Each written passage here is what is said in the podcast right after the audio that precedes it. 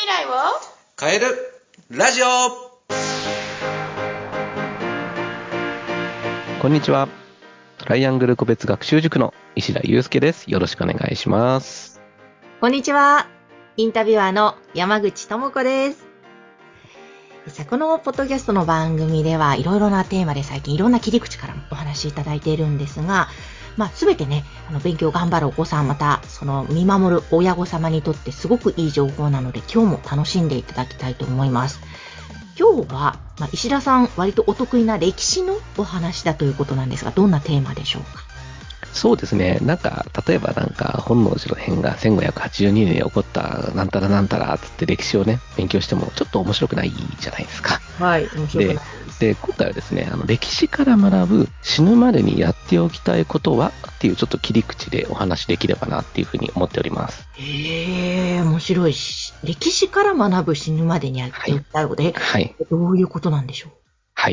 えっと、まあ、死ぬまでにやっておきたいことってなってくるとですね、まあちょっと、ね、人生って大きなわ枠組みになってくると思うんですけれども、あの、今の人と昔の人では、そもそも価値観そのものが違かったんじゃないかなっていうふうに私は思っていて、あの、過去の歴史をね、ちょっと遡ってみるとですね、現代こそですね、長寿の世界、今、人生100年世時代と言われてるじゃないですか。はいでも、一昔前って、実は常に死と隣り合わせの世界だったっていうところなんですよね。うん。うん。例えば平均寿命。あの、明治時代何歳ぐらいだったか。まあ、諸説、諸説あるんですけれども、何歳ぐらいだったかって。結構低かったという話を聞いたことがあるので、50歳とかかな。おいいとこついてますね。明治時代44歳ですね。うわ、もう私、寿命だ。そうなんですよ。で、安土桃山時代だと何歳ぐらいだと思います？もっと低くなるんですよね。じゃあ40歳ぐらい ?34 歳になります。へえで、。奈良時代、で、じゃあ10年刻みで24歳？えっと、20歳なんですよ。ええ成人したら死ぬみたいな、そんな感じなんですよ。で、これね、理由があってですね、はあ、あのー今と昔で、まず医療が違うわけなんですよ。そっか。うん。で、例えば奈良時代で言うとですね、天然痘っていう感染症が、今でいう新型コロナウイルスみたいな、そんな感じになるんですけど、天然痘っていう不治の病があったわけですよ。うん。実は、あのね、ふ藤原の不比との息子4人っていうのは天然痘で全員亡くなってたりとかするわけなんですよね。偉い貴族の人たちも亡くなってたりだとか。天然痘が根絶するまでに、根絶したのが1980年代ぐらいだったかな、だと思うので、約、ね、1500年ぐらい天然痘っていうて、ね、感染症に苦しめられてたわけなんですよね。ただ今は現代ね、は医療がしっかり発達したりするんで、ワクチンが出たりだとか、そういうね、処方箋が出て出るじゃないですか、お薬とか。はい。だからなかなか人間がね、死ななくなってきてるっていうところと、あとは戦争がなくなったっていうところがあると思うんですよね、日本でも。はい。うん、安土桃山時代とかだと戦国時代って呼ばれて、あのね、戦いで死んでる人っていうのがやっぱ多かったっていうところ。つまり、あのーね、多くの人がですね、うん。あの、早く死んでしまうっていう世の中にあったわけなんですよね。う。うんん。だから急に命が奪われることっていうことがあったけど、今はそれが少なくなってきてるっていうところが、あのーことを考えていくとですね、そもそも昔の人と、ね、今の人では、うん。時間の感覚であったりだとか、うん。命の感覚ってのがうん、人生で何をすべきなのかっていう風なところの感覚が違かったのではないかと。ああ、それはそうかもです。そうそうね。で急にね、太平洋戦争中には国からの命令で、はい、お前特攻隊に行ってこいって言われたら断れないわけですよ。はい。ね。で、命をね、奪われることってのもあったけど、今はそんなことって起こり得ないじゃないですか。そうね。そうだよな。だから本当に明日死んでもおかしくない状況だったわけですもんね、当時。そうなんですよ。うん。だから、そういう観点から見たときに、じゃあ、ね、自分がしね、生まれてから死ぬまで何をすべきなのか、やっておきたいことって何なのかっていうところの部分をちょっと考えてみてほしいかなっていうふうに思うわけなんですよね。はーい。うん。そうですよね。はい。で、例えばその山口さん、小さい頃に将来の夢何って言われたときに、うんなんて答えてましたか？あ、もうアナウンサーになりたいって。はい。ああ、いいですね心。から言っておりました。はい。で、それに対して、ね、親御さんはどんな風に言ってらっしゃいましたか？えーっと、あんまり親の反応は、多分親にアナウンサーになりたいみたいなことはあんまり言ってなかった気がします。そうなんですね。うん。実際にじゃあ、打ち明けたのはどれぐらい先なんですか？どれぐらいなんですかね。いや、覚えてないな。でも、言ったとしても、親がいいねとか、例えば、もしくはやめなさいとか、なんかどっちも、言う、なんか、はんどういう反応してたかも覚えてないんですよ。すいません。全然いい答えになってなくいやて。いやいや、大丈夫です。結構自分の中で熱くむ、結構燃えてあげるものを、はい自分。の中で持っていた方の記憶が強。ないるほどですね。じゃあ、じゃあ、一方ではですねうん、あの、じゃあ自分が親として今子供に接していってると思うんですけれども、例えば、ふた子供が二人いたとして、うん。一人はプロゲーマーになりたいんだよねってうんうんうん言ったとします。一人は医者になりたいんだよねって言われたときに、一般的に見て、ね、親として大人として、どちらを進める印象が強いですか？一あ般的にです。一般的にですと、やっぱ医者ですね。ってなるじゃないですか。はい。でも、これってどちらの方がいいのかっていうところ、これって人によって価値観が違うわけなんですよ。うん例えば、お父さんがプロゲーマーとお母さんもプロゲーマーだった場合、うん。医者になることとプロゲーマーになることをどっちを進めるかって言うと、もしかしたら医者かもしれないけど、プロゲーマーっていう可能性って全然あるわけなんですよ。うん、うん、うん。まやってみればって。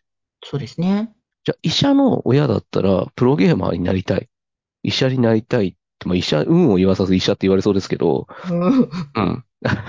ごめんなさい。ちょっと偏見がちょっと入っちゃってるかもしれないですけど。なんか、その、ひまあ、よ何が言いたいかっていうと、人によっていいと思っている価値観っていうのが違うわけなんですよ。はい。うんだから、あの、昔はおそらく人生短いから自分が良いと思ったこととか、ね、これをやりたいと思ったことに対して、何が何でもやらないと時間がないわけなんですよ。はい。人生の時間が。うん、うん、うん、でもうん。今って、なんかこう、ね、人生普通にしてれば85年から100年生きられちゃう世の中になってるから、なんかその自分の目標に対するこのコミット力っていうところが昔ほどね、薄れちゃってるのかなっていうのは思ったりとか、あと情報に溢れてたりするから、うん。ね親がこういう経験をしてきたからうん、周りの大人はこういう一般的な価値観だから、うんねあなたも、お前もこういうふうにした方がいいんだよっていうふうなことに繋がっていっちゃってる可能性ってないのかなっていうところを、親自身も、おと周りの大人も、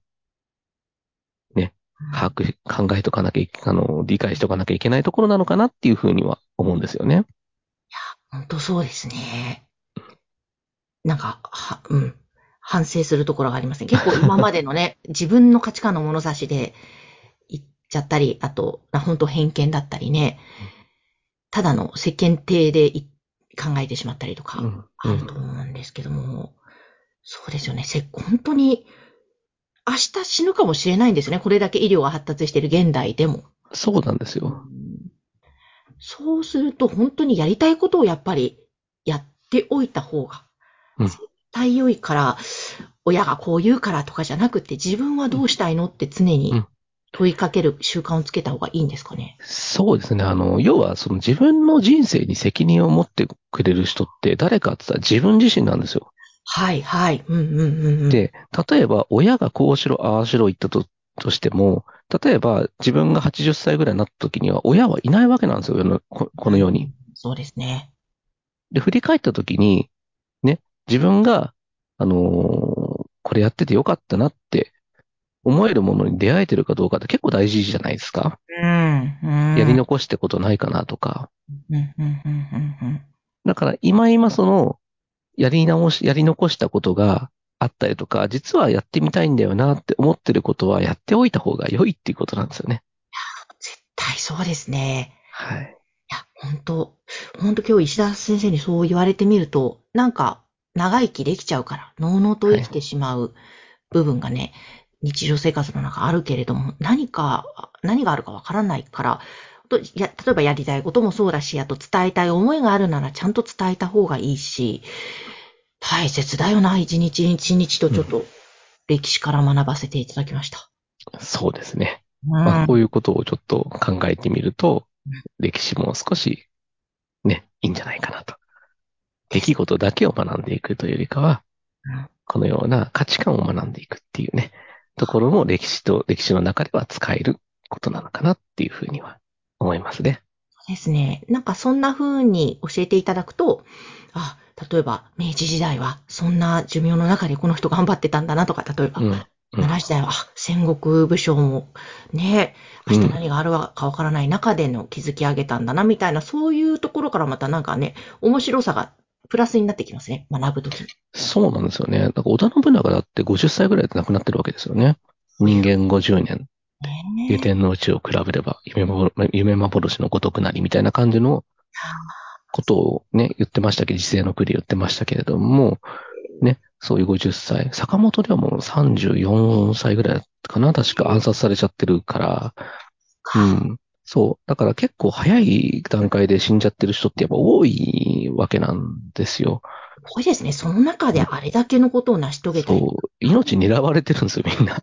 命狙われてる中で、自分のその目標とか対し、うん、まあ、目標だけで生きてたわけじゃないと思うんですけどね。国を守んなきゃいけない、家族を守んなきゃいけないっていうところの中で生きている部分もあったりするので、志だけではないかなとは思うんですけれども、うん、そういう短い人生の中で何を成し遂げていくのかっていうところの部分っていうのは、まあ、あの、まあ、毎日じゃなくてもちょっと考えてみるっていうのが大事なのかなっていうふうには思いますかね。えー、ぜひぜひ勉強中の皆さんも、ちょっともう、少しね、えー、うん、勉強の合間に、ちょっと自分の、ね、自分の中に問いかけて、はい、考えてみてください。そして、はい石田先生のトライアングル個別学習塾気になった方いらっしゃったら体験授業もやっているということなのでまずはお問い合わせください。